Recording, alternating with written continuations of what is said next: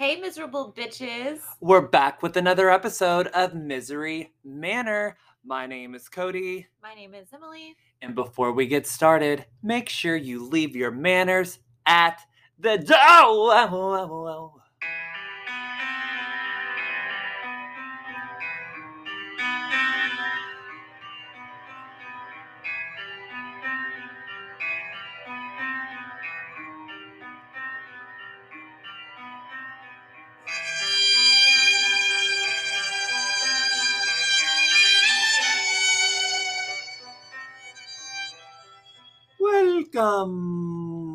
Welcome. Welcome to your favorite podcast. Aren't you so excited to be here? Yes. Good. Well, not going to chit-chat too long. Me and Emily had quite the weekend this weekend. We celebrated Gay Pride in Dallas, Texas, and I think we drank more than our liver has ever tolerated, especially Emily. Yeah, I drank a lot. She lost her phone, purse, sunglasses, all, and it was just all in the backyard, just sitting on a table. Don't know when she went out there, but I was like, Emily, where is your phone? Where is your purse? I don't know. I think I left it at the bar. Just as chill as can be. I was like, well, no, baby, that's not good. We need to go find it. She was like, I don't know. Meanwhile, she's eating 14 hash browns, a pancake, and a bowl of mashed potatoes. So she was starched up, honey. Those are some really good hash browns. I know. Did you put them in an air fryer? Yes. Do I need an air fryer now? Do you not have one? Where in my apartment would I put Get them? With the times, honey. We're not cooking from the stove anymore or the oven. Well, I just made us food from the oven. Well, the main reason why I don't like ovens is because it makes the whole house so fucking hot, you know? Because it just heats up. My oven now has cheese all at the bottom. There's like cheese, brownies, all that good stuff. But guys, we had a really wonderful time. This week we're gonna take our time to just detox and just sweat it out and just drink lots of water. Yes. And one thing I learned about Emily, bless your heart, if you know, she has celiac. For those of you that don't know, she cannot have anything with gluten. And it's like not one of those things like, I'm gluten free because it's like a trend and you think it's cool. No, the bitch will have explosive dye all over the all over the place. So try going to a restaurant with her. We're like, can she have anything off the menu? He literally goes, yeah, a bowl of fruit and some eggs. And we're like, poor baby, she's starving and you want her to eat eggs and fruit? It was good. Yeah. So we made gluten-free pancakes, and those were good. And Josh put blueberries in them with all sorts of good stuff. So it was a fabulous weekend. It was so much fun, and we got to celebrate every. Let's see, I went to Gaga the weekend before, then I went to Pride. So it's like I did Pride 2 weeks in a row. Yeah, or less than 2 weeks. That was on that Tuesday. Oh, that what? Oh, yeah. So she's been real support, and she's been a real ally this past week. I have. All right, well, yeah. So also Patreon shout outs. You're up next. So many this week. So love you. Wish I could just give y'all each a hug and just rock you to sleep. We have Donna, not my mother, Kiara, Jarrett, Zoe, Tony, Brianna, and Jada. Did you write a poem for any of them? No, they didn't pick those tiers. So remember, if you pick the $20 tier, I get to perform a poem for you. I thought one of the people gave us a $20. And I'm still working on hers. That's the girl from Australia. Be very special then. Yeah. So just so you know, I know we say it every episode. So, and I know you're tired of hearing it, but we do have a $1 tier now. So if you just want to listen to our exclusive episodes, there's a $1 tier for you. Anything higher, you'll be getting enamel pins, bath bombs. We have these like serial killer murder trading card things that are pretty cool. And Emily's going to be sending out some little gift bags for everybody within the next like 2 weeks or so. Cause I'm closer to Halloween. Yeah. So you'll be getting all that good stuff. I did message each of y'all on Patreon for your address. So if you haven't responded yet, please do so that we can send it you, your good stuff. Yeah. Send it you. Send it you, mama. Send it you. And then last but not least, please continue to rate, review, subscribe. If you're listening to this right now, that means you have your phone out. So pick it up and scroll down and give it a 5 stars. Anything less? No, ma'am. no mail. Just go somewhere else. Or just email us. But yeah, that's it. Do you have anything else to add? Oh yeah, still send in questions that you have. We're gonna try to do that again. If you have any type of personal question, I'm not saying you're gonna get an answer, but you can do that. Or if what's you your have... body count? For what? You don't know what that means? What's your body count? Like how many people you've killed? Well, please don't answer that. No, it means like how many people you've slept with. You said ask anything. But yeah, you can ask anything and we'll pick. We'll post next Sunday. We'll do them every other week and then we'll answer two of your questions. Make them, you can say honestly, ask whatever you want, like appropriately. Yeah, it can be about the podcast. It can be about Little Nikki. It can be about anything. Cody's bathroom habits. Oh. Yes, I just had a bathroom habit right before this. Alrighty, moving right along, you shitty little bitch.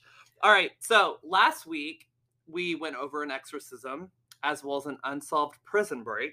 But this week I'm going to get us back into the whole murdery, true crimey type of stuff that I know everybody loves to hear about.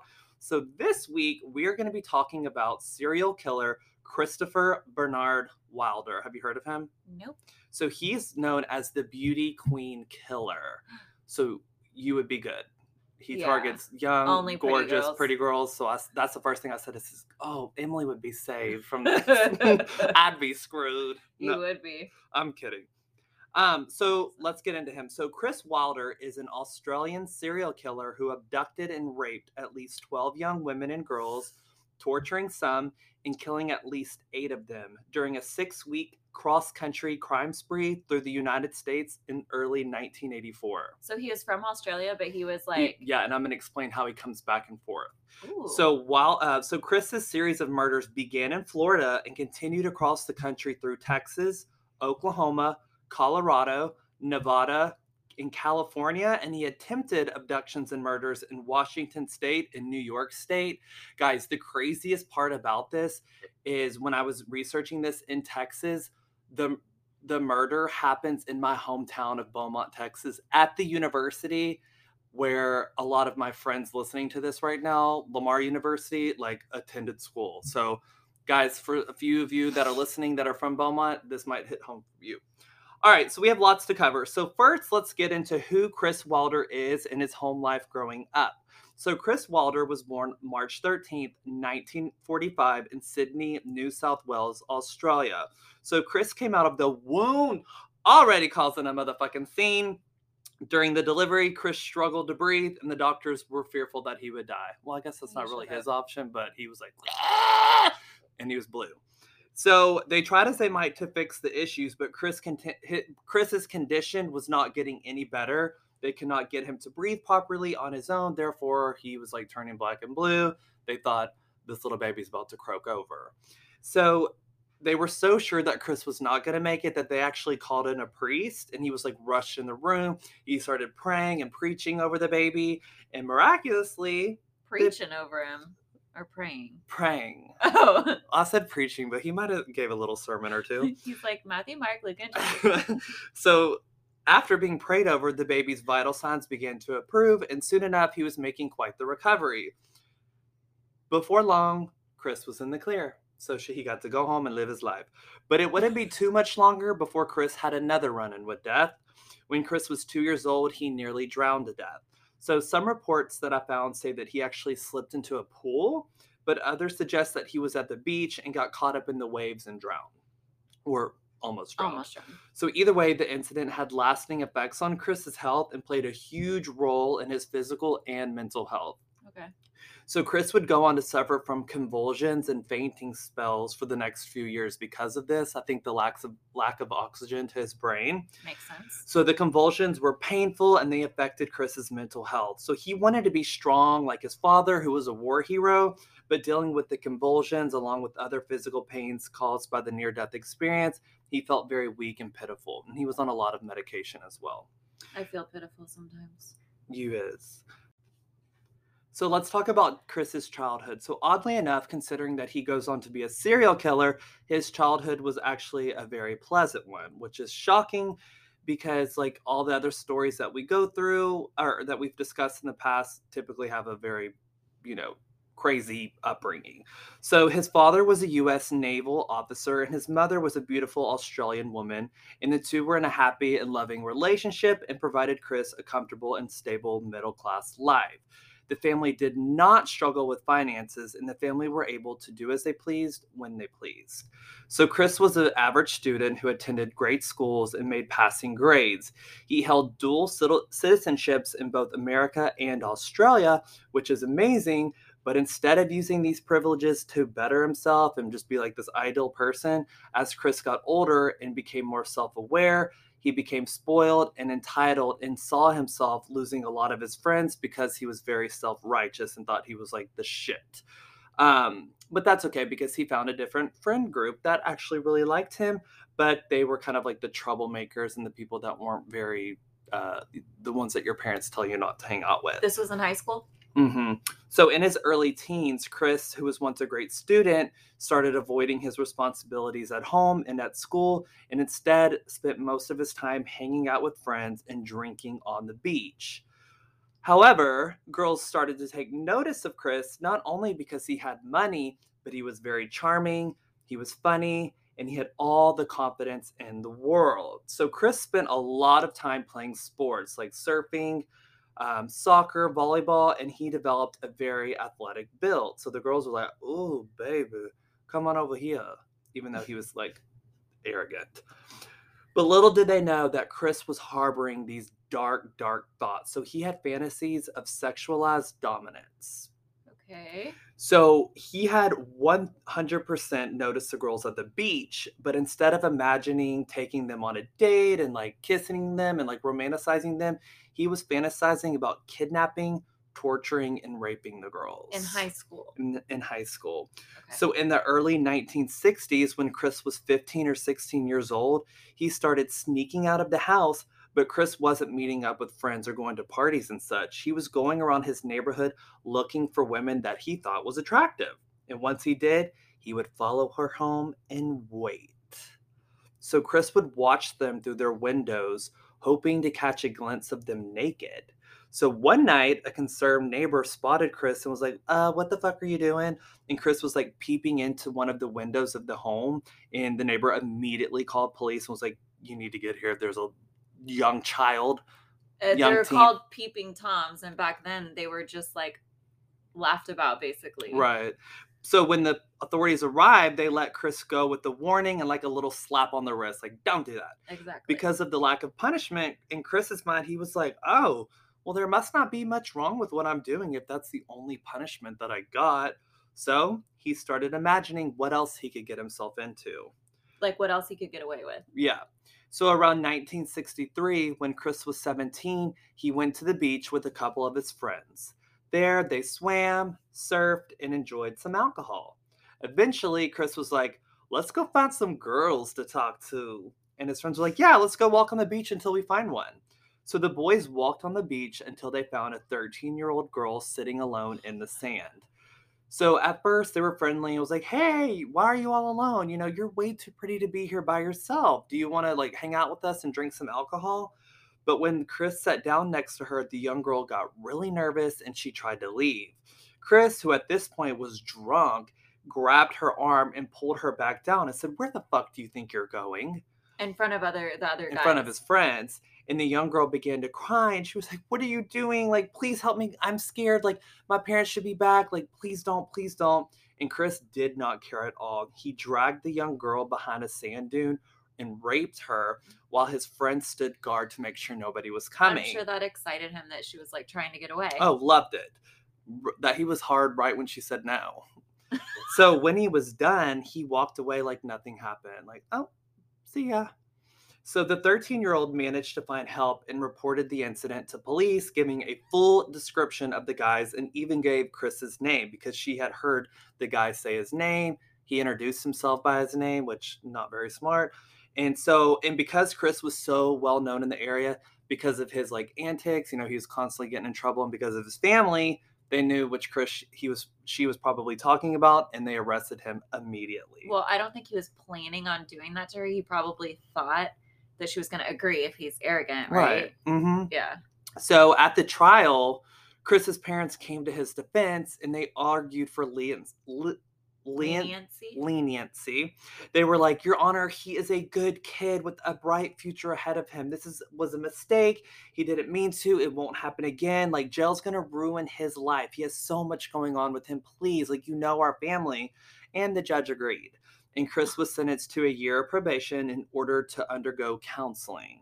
So at counseling, Chris admitted that he had very violent fantasies and went to detail with the counselor about exactly what he wanted. Was he trying to get help? Yeah, well, he was acting like he was actually mentally disturbed, you know, which he is, but he kind of had to feed into that, you know. Like he was trying to act like he was insane. Right. So the doctor he was speaking to was very concerned with what he heard, too, and thought that Chris should have a more intense treatment, not just, you know, talking back and forth. So you know what he suggested? Electroshock therapy. Zap it right out of you, honey. This is late 60s now? Or we're still in early 60s? I think we're still in early 60s. Okay, so yeah. Chris hated the electroshock therapy, which didn't fucks you up if it doesn't kill you. Right. So, but I'm just saying, like, all the reports were like, he hated it. Well, does anybody like it? I mean, I don't think so. I would think it's like literally frying your brain. Yeah. And so he said that he didn't like it because it made him feel helpless and out of control. But as we get in here, you're going to realize it's a control thing. So his mind turned in a different direction. So Chris now started imagining what it would be like to use this particular method on women. So he's like, oh, okay, so this is painful for me, but what if I started doing this to... And I can't, and you're totally, what did you say, felt helpless, whatever? So, right. Okay. So on January 11th, 1965, a pair of 15-year-old girls, Marianne and Christine, were brutally attacked while walking together on the beach. The best friends were simply enjoying their time on the beach when they are abducted, assaulted, and stabbed to death. Their bodies were found the next day buried in a few inches of sand. So the tragic crime, which was widely publicized, shocked the beachside community around Sydney and led to one of the largest investigations in Australian history to date. So it's important to note that at Wanda Beach, the murders are still to this day unsolved. And Chris Wilder's involvement has never been proved. But those were his stomping grounds. But in the late 1960s, he was listed as the prime suspect.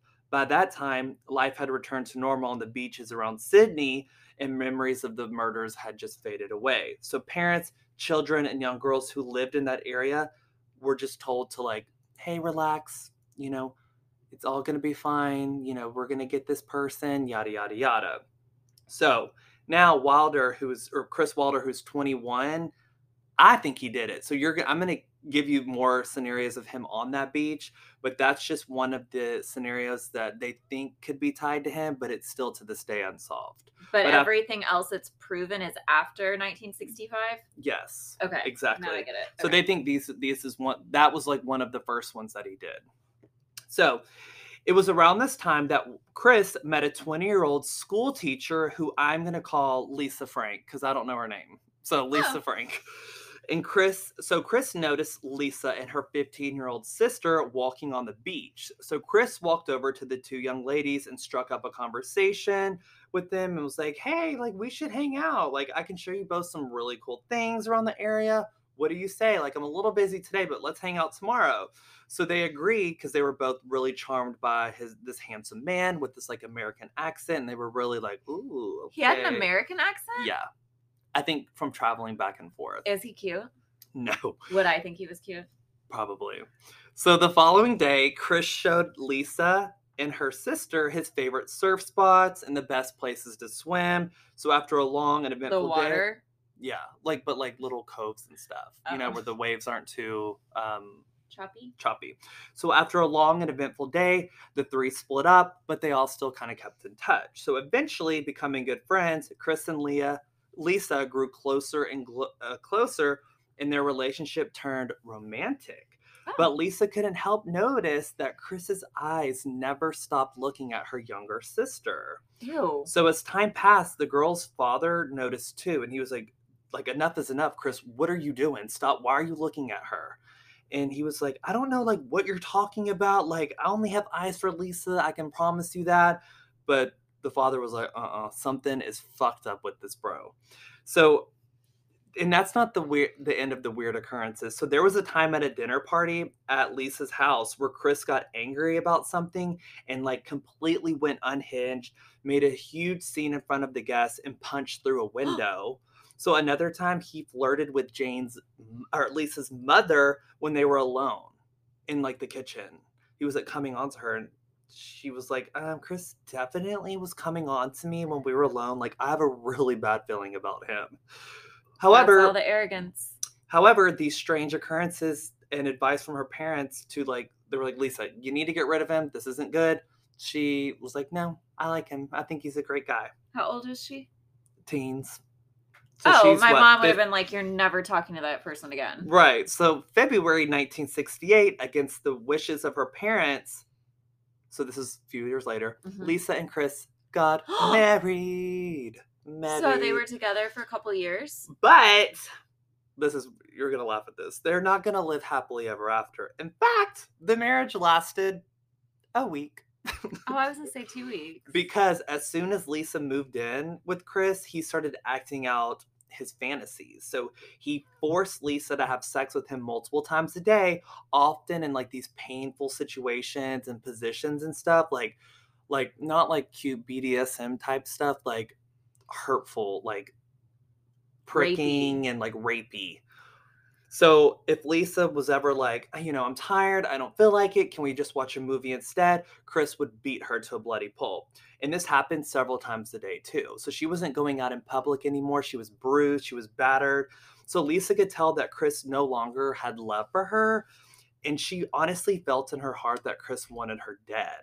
What was his like job? How are they getting money? He has money. His parents give him money. Yeah.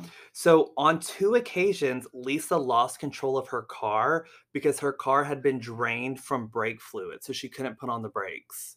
And she thought that he did it. Another time she woke up from a nap and the house was like engulfed in the smell of gas. And she was like, what the fuck? Where is that coming from? So she got up and found the gas stove turned on.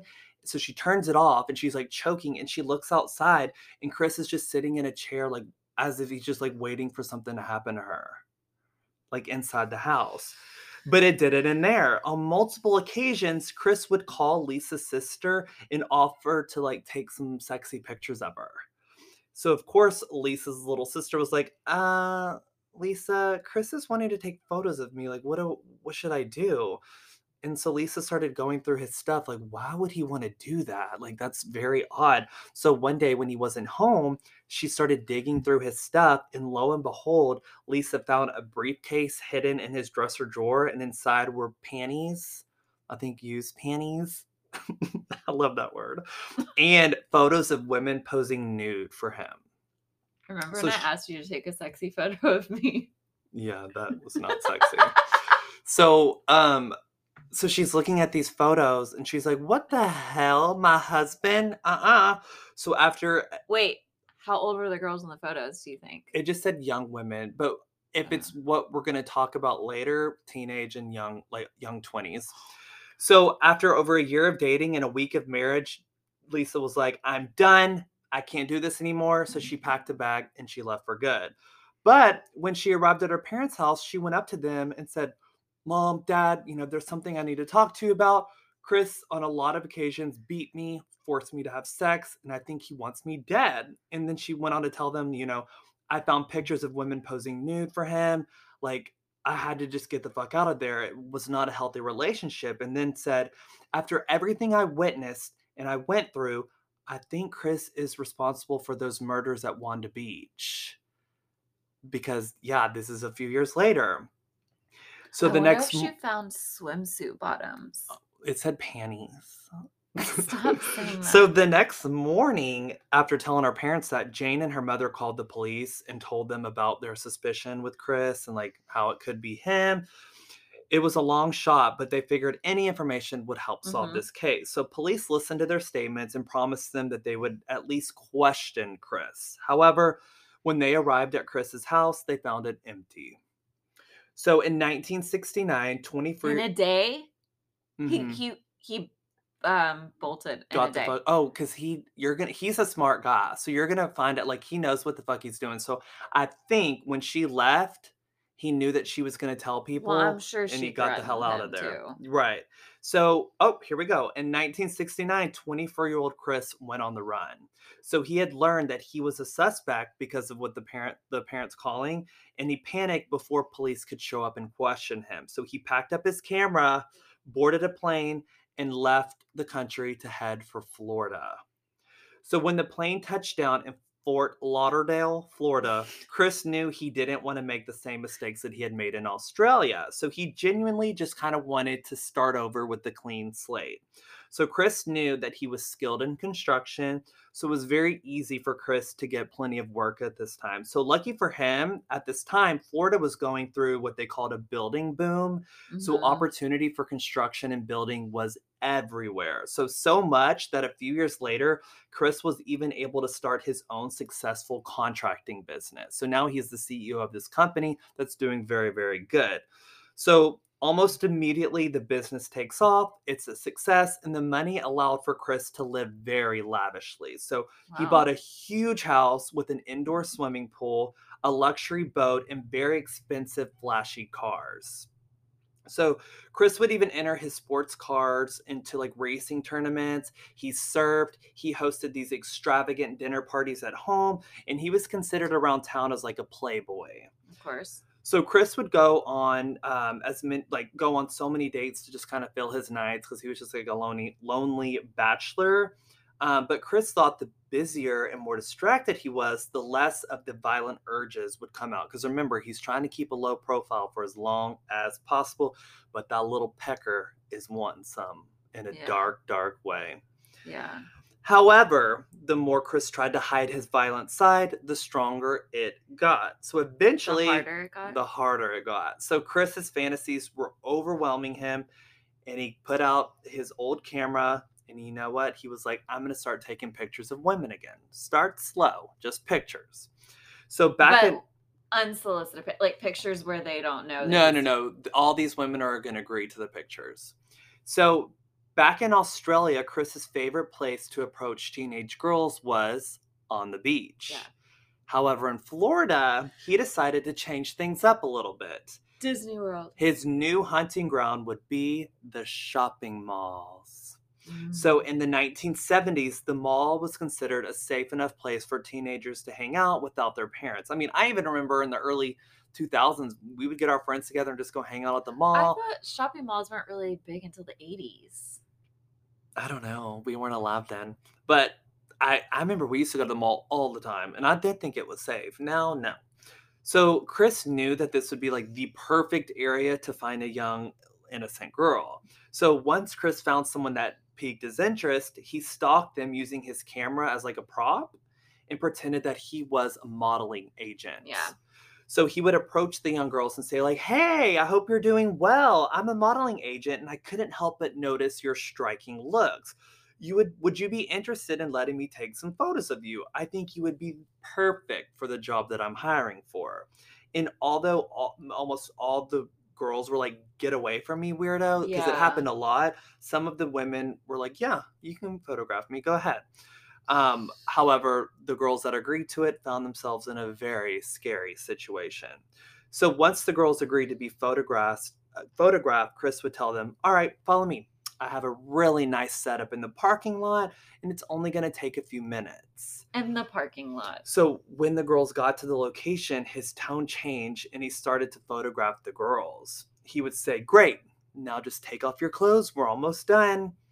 So too afraid to say no, a lot of the girls would just do it. I mean, they were alone, and they didn't think anybody would be able to save them, so they did it.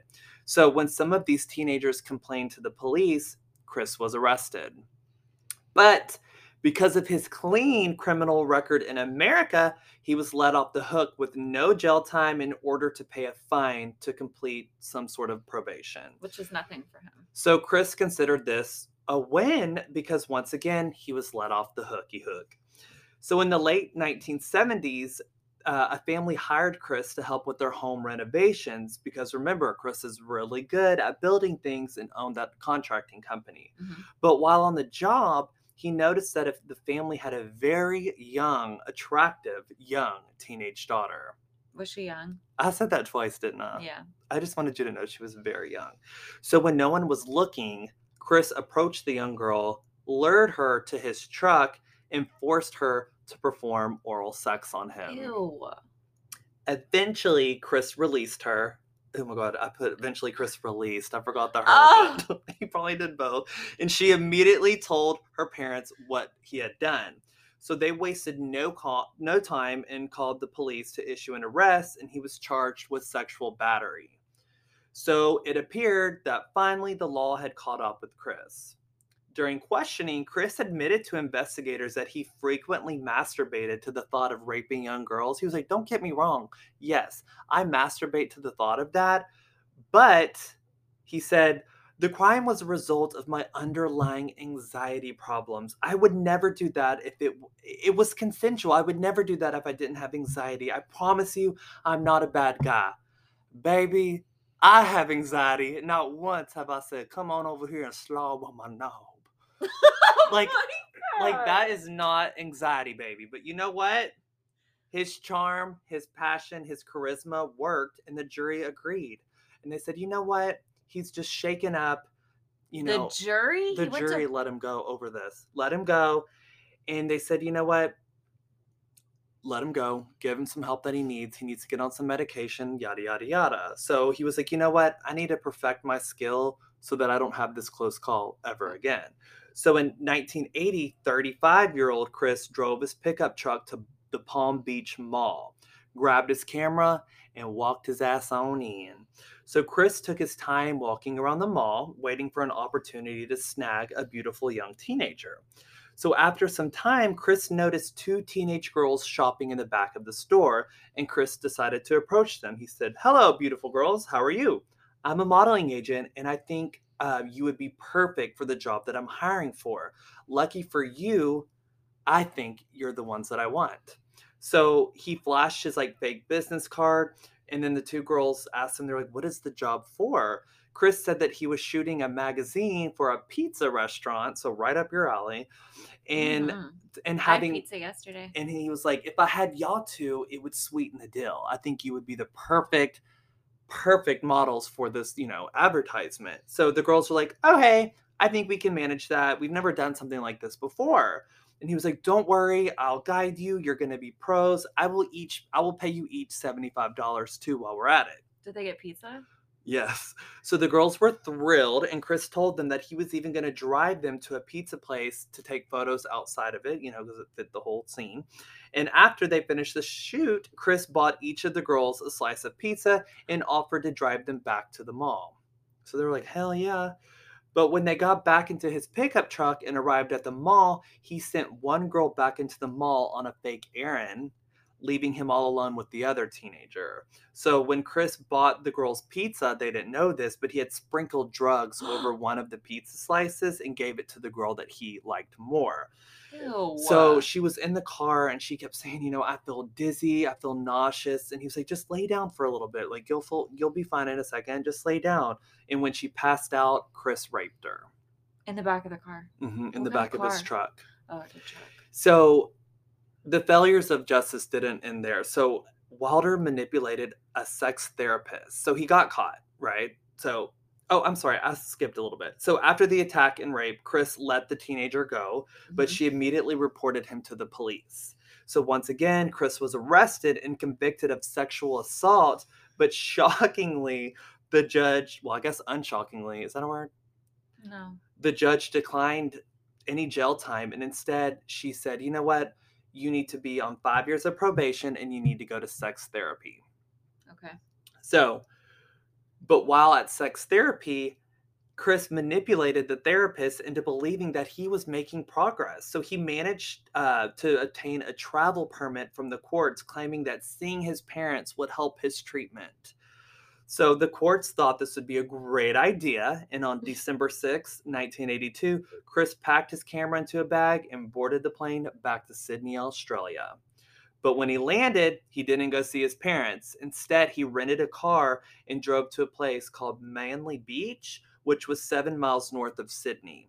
So when he got there, Chris took out his camera, walked through the crowd, and he was searching for the right girls of his desires. So Chris noticed a 16-year-old girl named Fiona getting out of her father's car. She was not green.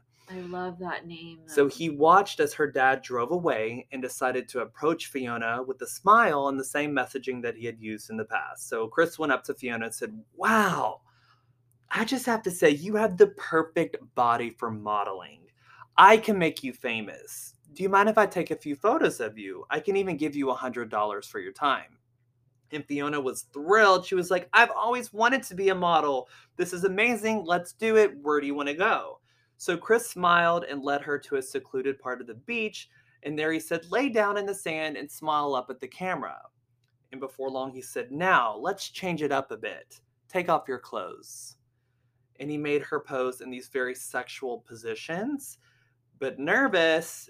She was nervous, but she was desperate to be a model, so Fiona did whatever he said. She was like topless and all this crazy stuff. So eventually Chris realized that Fiona wasn't doing what he said because she feared him, but instead she was doing it to please him. So Fiona thought so highly of him because she truly believed that he was a modeling agent. And she wanted to be a model so badly that she listened to everything he asked. And he caught on to this and wanted to see what else she was willing to do. So he said, "Hey, you know what would make these photos even better?" She was like, What? Tell me, I can do it. And he said, "What if we add another girl in the photo? Do you want to help me find another teen girl like you?" And she was like, "Sure, yeah, let's go find one." So eventually they walked down the beach looking all over for the perfect girl. Eventually they came across a young girl that was sitting on a bench that caught Chris's eye. So Chris told Fiona, "Look, you see that girl over there? She is perfect. So here's what I want you to do. I want you to go up to her, tell her that you're a model and that I'm your agent. Offer her an opportunity to take some photos with you and tell her that she has what it takes to be a model. She's perfect. Go, go, go, go. Give her the confidence." So without hesitation, Fiona went. Chris told Fiona, "Wait right here while I go take photos of her. I won't be gone long." So after Chris had been gone for some time, Fiona saw the other girl done with the session walking down the beach crying hysterically in just tears. So Fiona ran up to the girl and was like, "Are you okay? Like, why are you crying? Like, this is a great opportunity. Don't be scared." And the young girl told Fiona that Chris forced her to photograph nude and then he just left her. So Fiona's heart started racing. As she ran down the beach, she was looking for Chris, but soon realized that he was gone too and like left them both kind of high and dry. Like he got what he needed and just kind of let them go. He had gotten what he wanted. So they were done. But luckily, you know, he didn't. They lived. They lived, yes. So 3 weeks later, on December 28th, 1982. That's my parents' anniversary. Oh. Chris returned to the beach. As he was walking alongside the beach, he saw two 15-year-old girls hanging out with their friends. They fit exactly what Chris was searching for. So he approached them and used the same methods that he had used with Fiona and tried to lure them away from their friends. So I guess he only wanted two out of the like seven. So he was like, "Y'all two, come here." So he told them that he wanted to photograph them in a secluded spot away from everybody. So obviously the two girls... I mean, I feel like if somebody came up to me at that age, I'd be like, "Sure," I'd probably do it. Yeah, you would. So the girl's friends caught on to like what was going on, and they went up to the friends and was like, "You know, what is going on? What is this guy saying to you? Like, I'm kind of worried." And they explained, like, "Oh, you know, he wants to take photos of us. He thinks we are models. Like, he just, you know, yada yada yada." And the girls were like, "No. That does not sound safe. You need to stay with us. Like, we're having so much fun. Like, why do you think you need to leave?" But like Fiona, the two girls were blinded by Chris's tactics and told them like, no, it won't be long. He's a very famous photographer. I saw his portfolio. I saw his card. Like, this is our chance to be a model. We'll be right back. Like, don't even worry. So he offered each of the girls $75 and they agreed to go with Chris to the secluded area. The girl's friends were still very concerned and decided to get a description of his car in case something bad happened. I'm like, smart girls. So Chris drove the girls to a secluded part of the beach where his demeanor changed. When they arrived, he got the girls out of the car and told them, "Take off your clothes now." And they were like, "Oh shit, this got dark." Please don't look at me ever again when you say that. He made them pose in very sexual positions, and frightened, the two girls did what they were told. Mm-hmm. So Chris continued to take photos of the two girls and was getting aroused with how frightened and easily controlled they were. So Chris was not able to control himself much longer, so he drove the terrified girls back to his hotel. There, he tied them to the bed and threatened them by saying, "If you scream or try to get away, I will hurt you." And then he sexually assaulted them, raped them, tortured them for hours on end. So meanwhile, back at the beach where the friends were, they're like getting worried. They're like, this is taking a lot longer than expected. Where are they? Like, this isn't good. So the friends found a police officer walking on the beach and told them what happened. And they were really concerned for their friends, yada, yada, yada. And the officer immediately radioed for the other units to be on the lookout for Chris's car. Because remember, years prior, he was known to be doing that. And they said, oh, his name's Chris. He said his name was Chris. So he was telling them that, because I was assuming your next question is, what was he telling them his name was? Right. Idiot. So the patrol officer driving by a hotel spotted the car that he was using in the parking lot. So they approached Chris's room and knocked on the door. Do, do, do. Chris answered, and he looked and sounded like a hot mess, they said. Like, he was just like disheveled, hair crazy, just looked a hot mess. And he immediately confessed to have taken photos, but said, like, I don't have the photos anymore. I threw them away, I promise. So after searching his room, the police found the camera, but no film. Once he admitted that each of the girls' allegations were true, the officers arrested Chris. So Chris arrived at court for his committal hearing, and as he listened to the charges, he appeared calm and extremely confident. So much so that Chris insisted on returning to the U.S. He was like, I'm going to go back to the U.S. and I'll be different. So the judge sided with him and granted Chris to be released for a bond of $400,000, and his father paid for it, and he was released. Well, you only had to pay, like, what? You only paid 10%, right? Well, it said he paid for it, so I don't know if he paid 10% or the whole $400,000, but baby. Well, 40 would be 10. But still, I don't know if he paid the whole thing or not. So, wasting no time to get the fuck up out of there, Chris immediately boarded a plane to leave the country once again and head on back to the Florida. So, by the way, those two girls obviously lived. Mm-hmm. So, Chris knew that he could not get caught again. Like, this was his only get out of jail card because, I mean, these are starting to rack up. Eventually, they're going to be like, look, this dude is not learning. He's going to prison. They haven't even realized that he's escalating. That's the wild part to me. Right. So Chris knew that he could not allow his victims to speak after the attack, and the only way he might have to do that is to kill them. So in 1983, shortly after Chris arrived back to his home in Florida, he went for a drive in a quiet neighborhood. He noticed two sisters aged 10 and 12 walking down the sidewalk. So Chris pulled up to the girls and motioned for them to come over and talk to him. He's going younger now. Yeah. I think these are going to be the youngest that he comes for. So they listened and they got closer. Chris pulled out a gun and ordered them to get in the back of the car. So the two girls started to cry, but they did as they were told. Mm-hmm. So once in the backseat of the car, Chris drove the girls outside of the city to an uninhabited part of the county. There, he pulled over and told the sisters, while pointing the gun at them, to get out. So Chris then threw a tarp down on the marshy grasslands and told them, take off your clothes. Remember, they're 10 and 12. So then he started to beat them and rape them for the next couple of hours. Like the beating, like he wasn't even beating them to comply. I'm sure they were complying. Yeah, he was beating them for control. So although Chris was never tried for this crime, there was enough evidence to support his involvement. So that's another one that he was not linked to. Wait. Because you'll see later, this is going to make sense. Wait, say that sentence again? So although Chris was never tried for this crime, there is enough evidence to support that he was involved. Yeah, they probably just didn't want to send them to... Sometimes, like, when offenders have been tried for another crime and, like, they find them responsible, I think it's up to, like, the victims or victims' family, like, okay, do you want to press charges and go through the trial? And a lot of them say no. No, yeah. So a year later... I think... But no, that could be true. But you're going to see later why. You'll see. Just know that. You'll see. So a year later, Chris's urges became so strong that he started acting on them much more frequently. So in 1984, when Chris was 38, he entered his Porsche 911 into a Miami Grand 911 into a Miami Grand Prix, which is like a which is like a racing competition of some sort. So there he saw a 20-year-old woman named Rosario Gonzalez working as a promotional model, and she really caught his eyes, and oh my God, she is drop dead gorgeous. So this was like a week-long event. So Chris knew that she would be there the next day because he wasn't going to get her on this day. He was going to come prepared the next day. So the next day, Chris returned to the racetrack with his camera, and he kept his eye on Rosario, waiting for the perfect opportunity.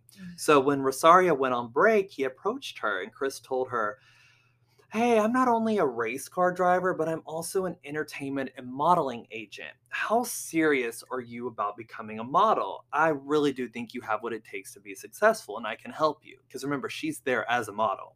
Yeah. So Rosario couldn't believe her luck, and she believed that this was her big break. So Chris told Rosario that they needed to go somewhere scenic to take these photos. So Chris opened the door to his car and told her, "Get in, I'll take you. It won't take too long." This would be the last time that anyone would see Rosario alive. So that night, Rosario's parents filed a missing persons report on their daughter. They demanded that the police act quickly because this was so out of character for Rosario not to call them, and they were certain that something had happened to their daughter. Surprisingly, the police started their investigation right away and began questioning people who were on the track that day and who had come in contact with her. But it was too late. To this day, her body has never been found, and it is wildly believed that Chris killed her shortly after leaving the track. That to this day has never been found. So after only 1 week after the attack on Rosario, on March 5th, Chris saw a woman he once dated. Now, her name is 23-year-old Elizabeth Kenyon, and she was at the gas station putting some gas in her car. When did he date? So listen, this is like a long time ago girlfriend. So Elizabeth was the former Miss Florida finalist and the former Orange Bowl Princess winner. So she is stunning. I don't know how he's getting all these girls. So she had a smile that would light up the room. She was gorgeous. So she worked as a teacher for the emotionally disturbed students and had hopes of returning to school for modeling. She wanted to go to a modeling school in New York. Why didn't she help him when they were together? So Elizabeth had broken up with Chris, though, because of their 15-year age difference. Okay. So Chris saw her at the gas station, and all of these feelings of, like, rejection came back up, and he was like... Well, he didn't bark like a dog, but you know. So, however, these two did remain friends after their breakup because, according to the clerk at the gas station, when they started talking, it looked very cordial, relaxed. They gave each other a hug. But soon after their encounter, Elizabeth was reported missing. So after weeks with no progress in the case, Elizabeth's family hired a private detective. He tracked down the gas station clerk who remembered seeing Elizabeth talking to Chris. The investigator was surprised that Chris had told him that he hadn't seen Elizabeth for weeks. He was like, "What? No, I haven't seen her in weeks. What are you talking about?" So the investigator went to the police station and looked up Chris's arrest record. To his surprise, that's when he found the long list of sexual assaults on him. So he had this huge rap sheet that was like so scary. And the investigator said it sent like shivers down his spine of how long it was. So from then on, Chris was the main suspect in this.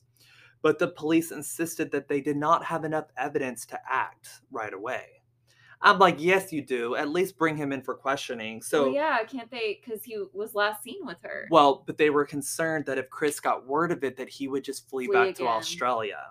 So one officer leaked what information he had to the press. And on March 16th, 3 days after his 39th birthday, Chris opened up a copy of the Miami Herald newspaper.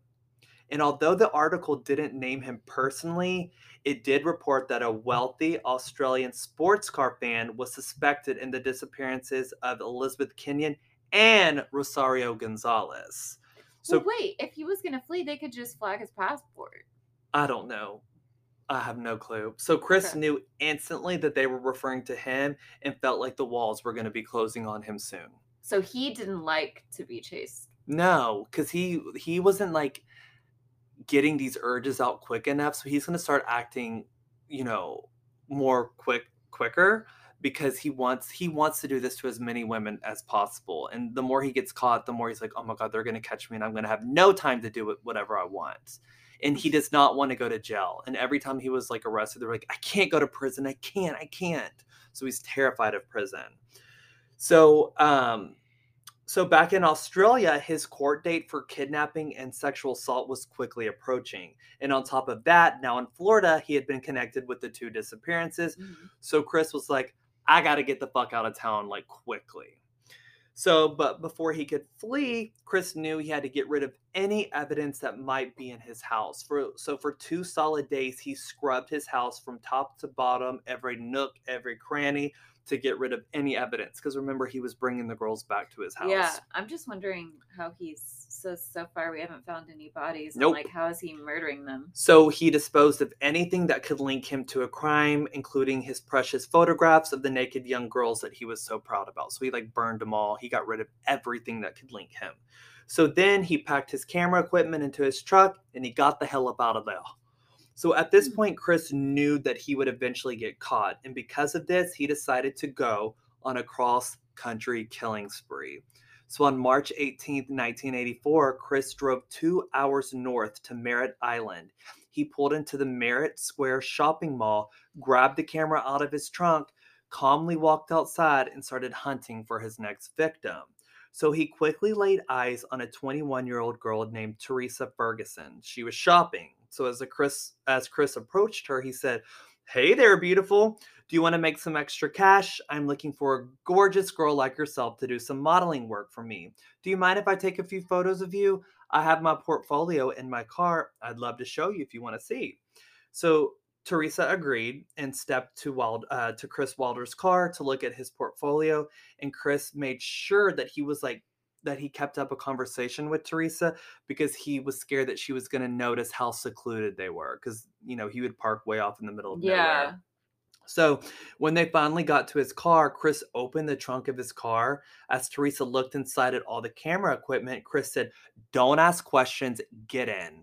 To the trunk? Yeah. Yeah, because he didn't have any pictures to show her. I know. So Chris drove Teresa to an empty marshy area known as the Cannavaro Groves. So he pulled up over near some like really tall marshy grass. Then Chris forced Teresa out of the car, wrapped his hands around Teresa's throat, and strangled her until she died.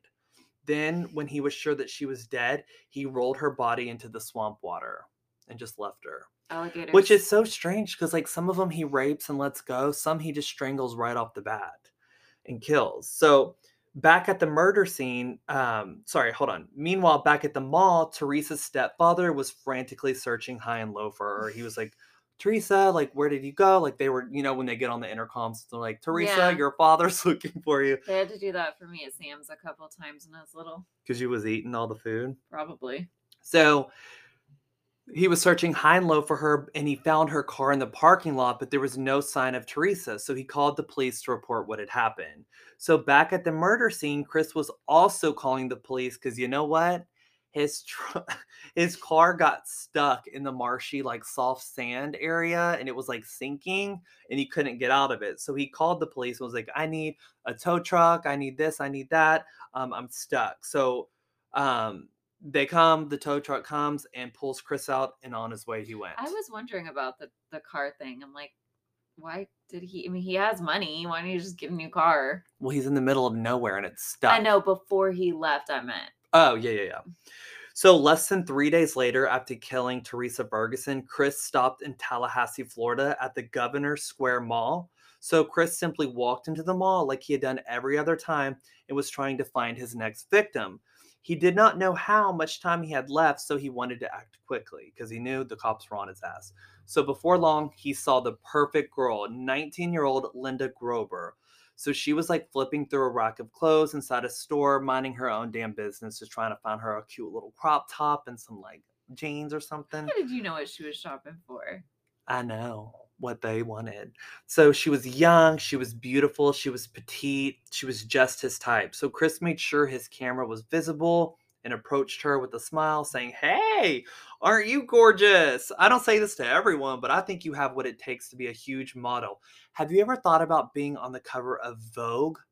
I can make that happen." Okay. And so, unlike some of the other girls, Linda laughed and said, "Are you fucking serious? Like, no, thank you. I'm a full-time student. I have no intention of being a model. You got the wrong girl.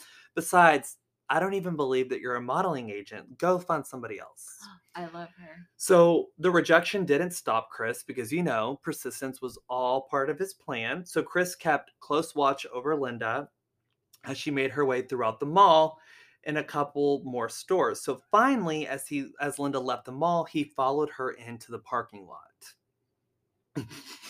Oh, like so that. As she neared her car, Chris started to run because he didn't want to, like, lose track of her. So when Linda turned to confront Chris, he just punched her right into the stomach as hard as he could, knocked the breath right out this young girl, and like she collapsed on the ground. So then he picked her up, carried her to his car, threw her in the trunk, locked her inside, and he kind of like looked around to see if there was any witnesses, but the parking lot was damn near empty and nobody saw a thing. So Chris had no clue where he was going to go with her, so he just drove north. So in the trunk, Linda started to scream. She was crying. She was kicking. She was begging for help. So just to block out the noise, Chris just jammed a cassette tape into the radio and turned the volume up as loud as he could just to block her out. So as the sun set, Chris crossed the state line into Georgia. And Chris crossed the state line into Georgia and stopped at the Glen Oaks Motel for the night. He rented a room and parked his car as close to the room door as possible in case there was an emergency. Then he cracked open the trunk and peeked into Linda to see how she was doing.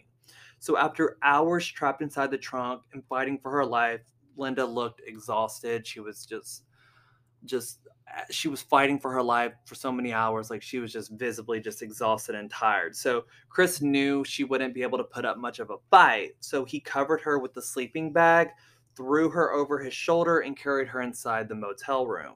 So Linda was relieved to be out of the trunk so she could, like, move her limbs a little bit, get some fresh air. But sadly, her nightmare would only just begin. So once inside the room, Chris dropped her on the bed and said, "Close your eyes. Don't try to fight." Now, this is going to be wild. So as her eyes were closed, he then got super glue and glued her eyelids together, sealing them completely shut. So next, Chris hooked Linda up to a homemade torture device, which was a bundle of electrical cords. Okay, Yep, just like the electroshock therapy. So he wrapped exposed wire around Linda's fingers and toes and plugged the device into a wall socket. So this device allowed Chris to control how much electricity flowed through Linda's body. So if she made any noise, he shocked her. If she tried to escape, he would shock her. If she got out of line in any way, he would shock her. So Linda was completely under his control, and he loved it. It's just what he wanted. So Chris continued to assault and rape Linda. And between these, like, sadistic sessions of torture, when he needed, like, a little break, they would pause to watch TV. And how would she watch TV? Her eyes were super glued. Well, I'm about to get there. So they would watch his favorite show, Dallas, which is like this. Do you remember that soap opera? It's like, it took place in actually Dallas. Josh and I rode horses there. So to answer your question, little did he know, Linda's glue had actually came undone, and she was just holding her eyes together to, like, play into it. But she used that as a way that she could see the room, right? So her vision was very blurry, but she could see where he was sitting and that the bathroom door was wide open. And she was like, if I could just get to that bathroom. The bathroom? I know. So Linda feared that if she didn't make a move soon, that he was going to kill her. So Linda made the decision of her life. She quickly ripped off the wires from her fingers and toes and ran into the bathroom.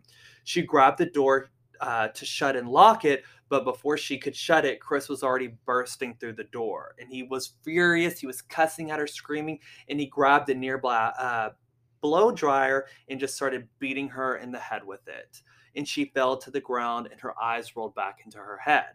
So Chris thought that she was either unconscious or dead, but Linda's a smart bitch and I fucking love her. She was neither. It was all an act. So when he hit her, she fell to the ground and put her eyes back in an act. So Linda just continued to lay helpless on the floor and waited until Chris was within striking distance. So she reached up behind him and gouged her fingers into his eyes as hard as she could. So Chris was like temporarily blinded by this. So he stumbled backwards, and this gave Linda enough time to shove him out of the bathroom and lock the door behind him. So now she's in the bathroom by herself. So she started to scream. She said she screamed so hard that her lungs actually hurt. So she's like, help me, somebody please help me. And she's just screaming bloody murder. And Chris was afraid that her cries would attract attention. Well, yeah. So instead of trying to like get in there and like beat the shit out of her, he just put his stuff into a bag and just got the fuck out of there. So finally, Linda was able to get the help that she needed and was brought to the hospital. So later at the hospital, detectives took down her report, and they knew instantly who her attacker was, or who it might be. So they showed her a series of photographs from the men who could be her attacker. And without hesitation, she pointed at him and was like, him, without a doubt, it's him. And it was a photo of Chris Wilder. So this was all the evidence that they needed to make an arrest. So the FBI started a hunt of their own. So on March 21st, the day after Linda had escaped, Chris Wilder pulled into a small country town of Beaumont, Texas, where I'm from. And he pulled into Lamar University and was looking for a replacement vehicle. He knew he needed to get rid of his car. Too many girls had seen it. He needs a new one. So there was an attractive 24-year-old nursing student named Terry Walden, and she caught his eye. So Terry was married with 2 kids and had lived in Beaumont all of her life. Her friends and family knew her as very sweet, very gracious, but a very careful person who would not be trusting of any strangers. So given that information, when Chris approached her, she immediately put her guard up. So Chris pulled up next to Terry and was like, hey, I just got to say, I love your car. I'm a huge car fanatic. What is that car? Is that a 1981 Mercury Cougar? And Terry paid him like no mind. She was like, yeah, get away. But then Chris said, look, I'm really out here looking for the perfect model for this magazine I'm shooting for. I'm a modeling agent from Florida, and I think today is your lucky day. You were exactly what I'm looking for. Terry was like, thank you, but I'm not interested. I'm a mother, and no, I'm just here for school. But instead of leaving, Chris inched closer to her, and it scared her. So he eventually left, and the encounter scared Terry so badly that she immediately drove home and told her husband. So she was like, oh my God, this creepy man came up to me in the parking lot. Something seemed off. He said he was like a modeling agent. I don't know. Something was just off. I don't think he was quite a modeling agency. So her husband told her, don't worry. You're safe now. Just be very careful next time. But unfortunately, he was wrong. So 2 days later, on March 23rd, Chris made his way to the local mall. Inside, witnesses remember seeing Chris solicit numerous young girls, asking them if they wanted to be models, but all of them literally said, hell no. So them Beaumont girls, they know what's up. They're like, we're not going with you, bitch, bye. So disappointed and frustrated, Chris decided to try his luck elsewhere. So as he was leaving the mall, someone caught his eyes. It was Terry Walden again. So Terry had just dropped off her 4-year-old daughter at daycare and decided to swing by the mall to do some shopping. So Chris immediately approached Terry and said, so, have you changed your mind about modeling yet? And Terry was like, no, I'm not interested. I already told you that. But Chris was not going to back down that easily. So he followed Terry out of the mall. So as she unlocked the door of her car, Chris forced her over to the passenger seat and got beyond the wheel himself and just took off. So a few hours later, employees of the daycare noticed that her kids were still here, and they were like, So they called her husband and was like, hey, are you or Terry going to be picking up your daughter today? She said she was, but she hasn't came by yet, so I'm getting a little worried. And he immediately knew something was wrong. Like, this was not like her at all. You know, she was very devoted to her kids. Like, no, this would never happen. So he wasted no time, and he called the police to report her missing. Wow. So meanwhile, back in the car, Chris was headed west, all while Terry was begging and pleading for her life. She was like, please don't do this. I won't tell anybody. I'm a mother and I'm a wife. They need me. Please don't do this. However, that did not faze Chris one bit. So when he felt like they had made good enough distance, he found an isolated area, parked the car in, stopped the car, grabbed the knife, and just started stabbing her all over. So he stabbed her in the chest, and once he knew she was dead, he just threw her body into a canal. Okay. So Chris turned to the open road in Terry's car. So now he took her car and left his car wherever. And now he was in her car, and he was on the open road for 2 days. So he drove north out of Texas and went into Oklahoma. So on March 25th, he resumed the hunt at Penn Square Mall in Oklahoma City. So camera in hand, he approached 21-year-old Susan Logan as she made her way around the mall. He's like, "Hey, gorgeous. Wow. Ew. You caught my eye. Are you a model by chance? If not, I would love to take some photos of you. I'm a professional modeling agent, and I don't say this very often, but you have what it takes to be big." And Susan was like, "Really? Like, thank you so much. Yes, I would love to. What do I need to do?" So unlike Terry and Linda, Susan really did have real aspirations of becoming a model. It was her dream. So all of her friends and family said that she loved fashion and often thought about what it would be like to be a model in a magazine. So he offered Susan $100 and told her to follow him back to his car so they could take a couple of photos. I'm like, you want to take my photo in a car? Not only that, but I'm like, maybe they were going to a second location. But also, I think he's already stopped taking photos. He's like, stopped taking photos at this point. He just wants to get them to the car, you know? Yeah. So why didn't he offer him like $300? They have to take the photos first, you know? And then he like pays them at the end. I know, but he's not actually taking pictures of him, Cody. I know, and he could offer them more money. Oh, I know, but these little dumb teenagers, they'll say, "Yeah, sure, I'll do it for $10 or some food." At that time, I would say, "Hell yeah" to anything. So he offered Susan $100 and he told her to follow him back to his car where they would take the photos. So as they walked across the lot, Chris bragged about all the other models he had photographed and assured Susan that she was in good hands and had absolutely nothing to worry about. So Susan got into her car and the two drove off north into Kansas.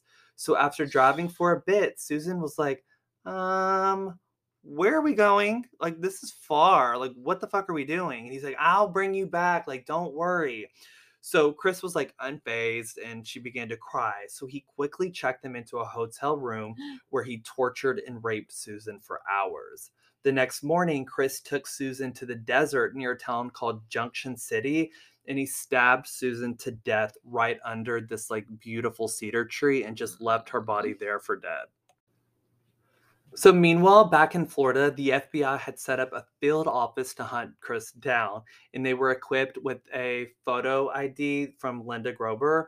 And assuming Chris had stolen Terry Walden's car, they issued a nationwide search. So by this point, every cop in America was on the lookout for Terry's Mercury Cougar that he had stolen.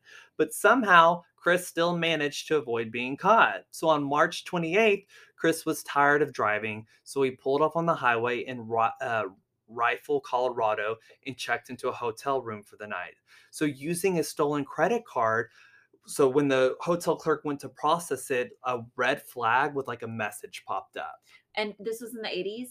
Yes. Okay, like I remember even in the 90s, like they would have to like look your name up in a book. Oh, yeah. Well, so card. Apparently when he swiped it, or when she swiped it, this like red flag pinged, probably his name. Which I'm like surprised. But my point is like, I'm surprised they could even had the technology to do that back then. And then some sort of message popped up. So it was instructing that the hotel clerk called the FBI. So or the police. Oh. So, but I mean, it could have been anybody. So the following day on March 29th, federal agents surrounded Chris's hotel room with their guns drawn. But when they stormed inside, the room was empty. Oh my God. Chris had hit the road early that morning. He got his coffee and his Egg McMuffin, honey. He got out of there and he was already on his way elsewhere.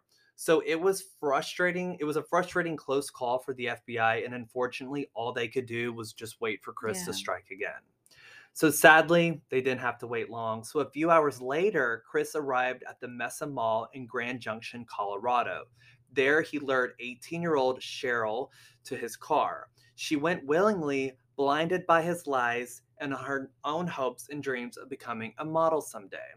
So we're not exactly sure what Chris told Cheryl that day, but we do know that she went with him voluntarily.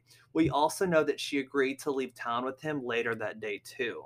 So the two arrived at a sandwich shop in a small town 110 miles away from Grand Junction, where he originally picked her up. And the two appeared very relaxed and friendly. They were having great conversation. Cheryl even reportedly told the waitress that they were on their way to Las Vegas and stopping at Durango on the way. The waitress said that they seemed very happy together. They were cheerful, and it just seemed like a bunch of two friends. So the details of what happened next are unclear, but it appears for the next 2 days that Chris and Cheryl continued to drive west. On March 30th, they were seen at the Four Corners Monument, after which Chris checked them into the Page Boy Motel in Page, Arizona. Okay. But around March 31st, Chris grew tired of her company. He pulled over on the patch of a desert near the Utah-Arizona border and just stabbed Cheryl in the chest. Then he left her for dead in the desert and continued his journey alone. So the FBI warned malls across the country that a serial killer named Christopher Wilder was on the prowl, posing as a modeling agent. They even provided shopping centers with flyers of Chris's name and a picture, and recommended that against holding events where young girls may gather. So at this time, nobody was getting new clothes. They were staying away from the mall. You're going to wear them hand-me-downs until we figure out what the fuck is going on here. They had the Sears catalog back then. So the Meadows Mall in Las Vegas apparently did not hear the warning, or they didn't care, because you're going to die.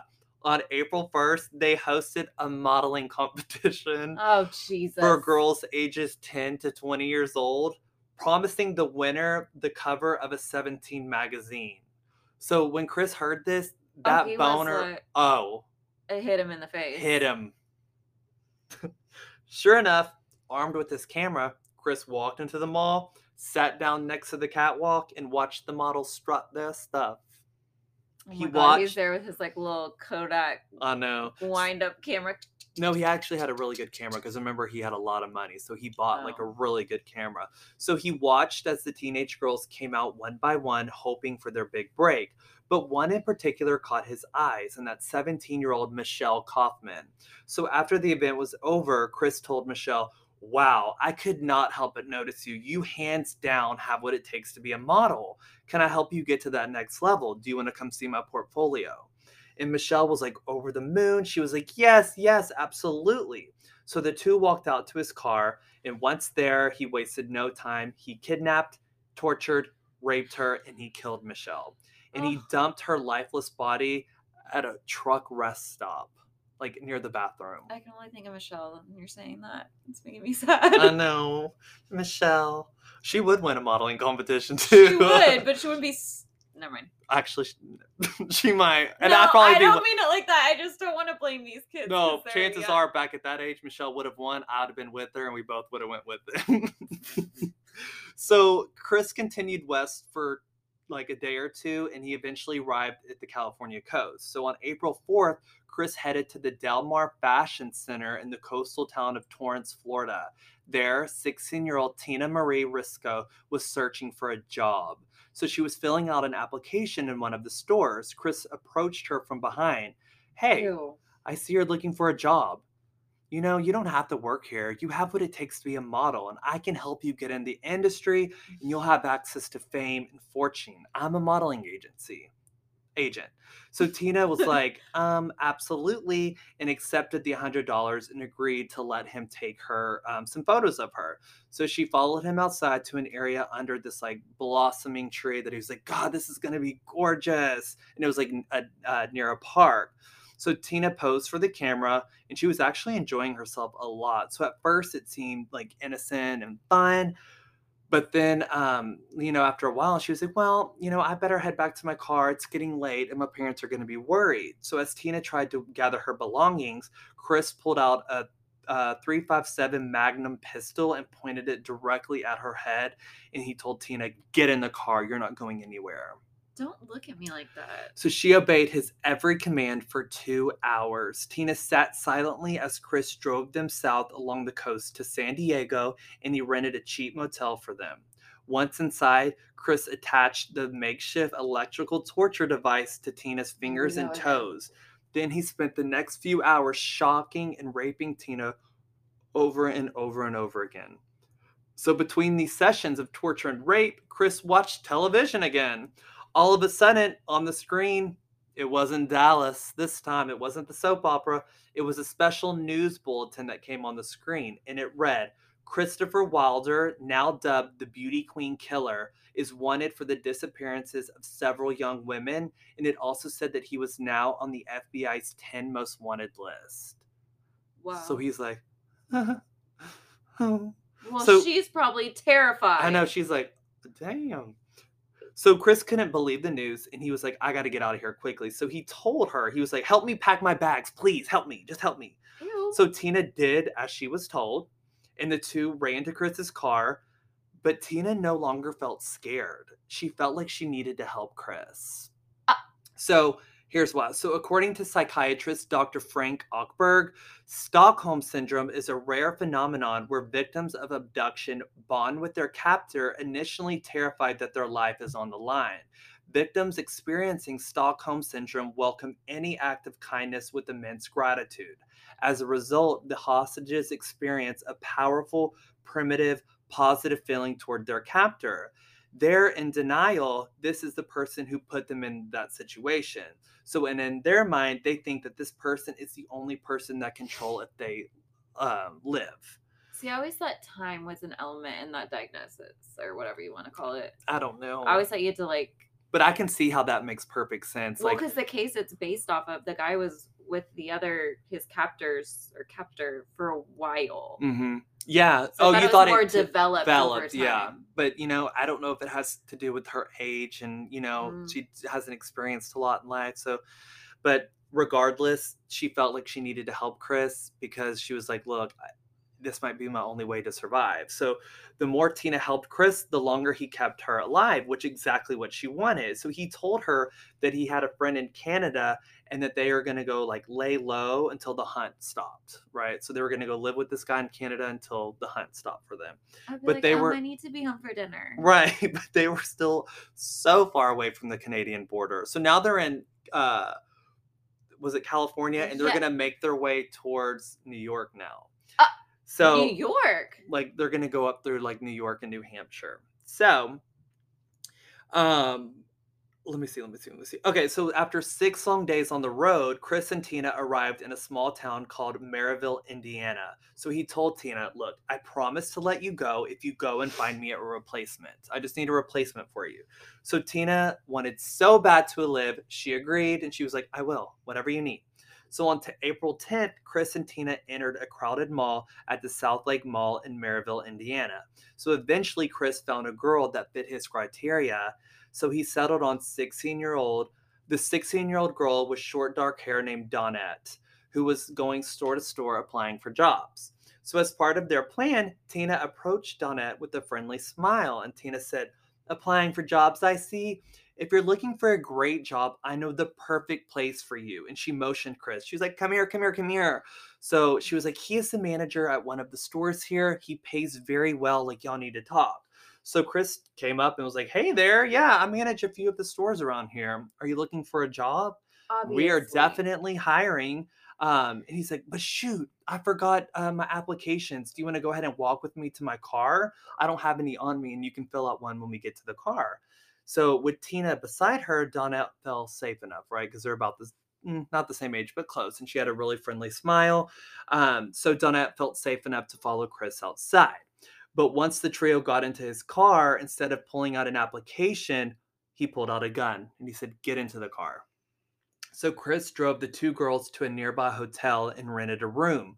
So over the next 2 hours, Tina watched in horror as Chris tortured and raped Donette in front of her. But on April 12th, another news report popped up on the TV screen, except this time, instead of the FBI, it was Tina's mother, and she appeared before reporters. She begged Chris to spare her daughter's life and Tina's watching this on the TV. So once again, Chris flew into a panic and he told Tina to pack their bags and untie Donette from the bed. Then the three piled into his car and they fled again. Oh my God, now there's three of them. Right. You can read my mind, honey. So Chris headed for the state line and he crossed over into New York. He forced Donette to take sleeping pills so she wouldn't put up a fight and stay in his control. So then Chris, like you just said, was like, there's no way that I'm going to get away with this with two girls. Like, this too many. Like, there's three of us. It's too many. So after driving for some time, Chris found a back road that led deep into the woods. He parked the car and told Tina to stay put. He grabbed Donette, dragged her outside, and said, walk into those woods and don't look back. So even drugged, Donette knew that she was going to die. So when Chris pulled out his knife, she calmly said, please, can you just shoot me instead? It'll be quicker and less painful. I don't want to die that way. Please. I know you're going to kill me. Just can you shoot me instead? But Chris, being the fucking monster that he is, refused and instead tried to suffocate her before stabbing her twice in the chest. He ran into the car where Tina was still there, and they drove away. But as they're driving, Chris is like, you know, I'm scared that I didn't kill her with those two stabs. Like, I'm scared. I think we need to go back. So he slammed the car into reverse and headed back down that road to check and see if she was dead. And sure enough, instead of finding Donette's body, he just saw a trail of blood leading away from the scene. She managed to escape. So while struggling to stay conscious, Donette was able to find a road and flag down a trucker. Stop. And she it said that she tied jeans around her. So I don't know if she tied jeans because she was naked or she tied the jeans around her to flag somebody down. No, she probably tied it for a tourniquet. To cover herself up. Oh, she tied it as a tourniquet to stop the bleeding. Okay, then that's what it is. So, So Chris notices that she's gone. He's like, she got away. Shit, we have to switch cars quickly. So the trucker that found Donette drove her to Soldiers and Sailors Hospital in Penyon. I think that's a city. Penyon. But Donette was in bad shape. So thankfully, Dr. John F. Flynn performed a life-saving surgery on Donette at the hospital, and she made a full recovery. So after being questioned by police, she told the locals that it was Chris and that he was headed for Canada. So a few hours later, Chris and Tina arrived. This is really weird. We're about to get to a weird part. So a few hours later, Chris and Tina arrived at the Eastview Mall in Victor, New York. He drove slowly, scanning the lot for a perfect ride. So that's when Wilder pointed out a beautiful Pontiac Firebird. Don't know what that is. The car belonged to a 30-year-old single mother named Beth Dodge. She had gone to the mall to grab some lunch before picking up her four-year-old daughter from daycare. So Chris tucked his pistol into his waistband and stepped out of the car. He then told Tina to get behind the wheel of the Mercury, the car that they had already stole, and follow him. So before Beth could even step out of the car, Chris drew his gun and forced her to the passenger seat of her own car. Then he got behind the wheel and sped out of the parking lot. So he's in this car. Tina's in the car behind him. Now, we're not going to do any victim blaming here because this is a hard situation. So Tina realized that she was alone in the safety of this vehicle now. So Tina was left with either she could drive away to freedom or she could go along with Chris's plan. And she contemplated. She went back and forth. You know, keep in mind, she is a teenager halfway across the country. And ultimately, Tina followed Chris. He went back for that other girl. I know. Just turn the car around, go and shoot her. But she decided to follow him. So he followed Chris to a vacant gravel pit outside of town. So there, Chris marched Beth into a dense patch of forest and shot her in the head. So he had no interest in raping her. He did not want her. He just wanted her car. Older, huh? He just wanted her car. Oh. So, and just like that, they sped off in her Firebird now. So they ditched the other one, and now they're in the Firebird. So when they reached Boston, Chris took Tina. Okay, here's the weird part. I read this like, what the fuck? So when they reached Boston, Chris took Tina to the Logan Airport. She said, airport? What are we doing here? Like, where are we going now? Like, we're used to being in the cars, and are we about to get on an airplane? And he turned to her and said, Tina, you know, thank you so much for all your help. I'm going to die soon. I know it. and I don't want you to have to see it. You've been so helpful. So I bought you a one-way ticket back home to California." So she was like, "Oh my gosh, thank you so much." Like, that, he was like, "You've helped me so much. It's the least I can do." But before they parted ways, Chris said, "You think I can have a kiss?" And Tina was scared that at any moment Chris would change his mind. So she did what he asked and gave him a kiss. So then she gets out of the car still like, "Oh my gosh, is this real?" And she's like walking toward the gate and he rolls down the window. "Bye, Tina. Write a book about our time together." Don't worry, Misery Manor podcast got you covered. I'll write it. Oh. So although Tina had escaped Chris, her ordeal was far from over. So when she landed in Los Angeles, she was met with all sorts of authorities and they forced her to answer some very difficult questions. So she was very honest with them and told them that she had helped out with some of the crimes. And so when the media found out about this, everybody was blaming Tina and made her seem like a bad guy. She's 16. Right. So, but I mean, 16-year-olds can make bad decisions. Obviously, that wasn't a great decision, but she was, like you said, she was scared. Right. So, however, it was thanks to Tina's brave testimony that the FBI was able to narrow their search to like the New England area. And more importantly, they knew what kind of car Chris was in and where he was headed. So the FBI radioed all the police officers in the area, telling them to be on the lookout for Chris. And he was last seen driving a like rust color Firebird. So on April 13th, 1984, Chris drove the Firebird into the Vic's Getty service station in Colebrook, New Hampshire, to ask for directions. As he chatted with an attendant about the best way to get across the border, a patrol car spotted the Firebird and pulled over. Two New Hampshire state troopers, Leo Jellison and Wayne Fourier, approached Chris. And he was like, "Oh my God. Oh my God." So he caught on and retreated to his car to arm himself with a gun. Oh, so he wanted to die by whatever. So Suicide by cop. Officer Jellison was able to grab Chris from behind, but in the scuffle, Chris was able to get away. Chris then grabbed the gun and turned it on himself and fired two shots. One of the bullets passing straight through Chris's midsection, exiting his back and injuring the officer behind him. The second bullet went right through Chris's heart, killing him instantly. And that was the end of the extensive manhunt. So there is no trial for this.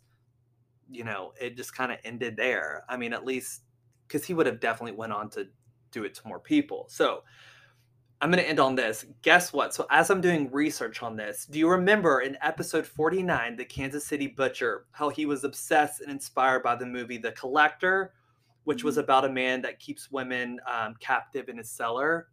Well, when they were going through all of his belongings, that is one of the books that he had on him.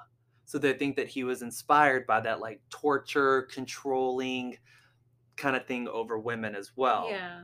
So Chris Wilder was eventually cremated in Florida, leaving a personal estate worth more than $8 million. So in June of 1986, a court-appointed arbitrator ruled that the after-tax balance was to be divided amongst the victims, the families of all of his victims. Good.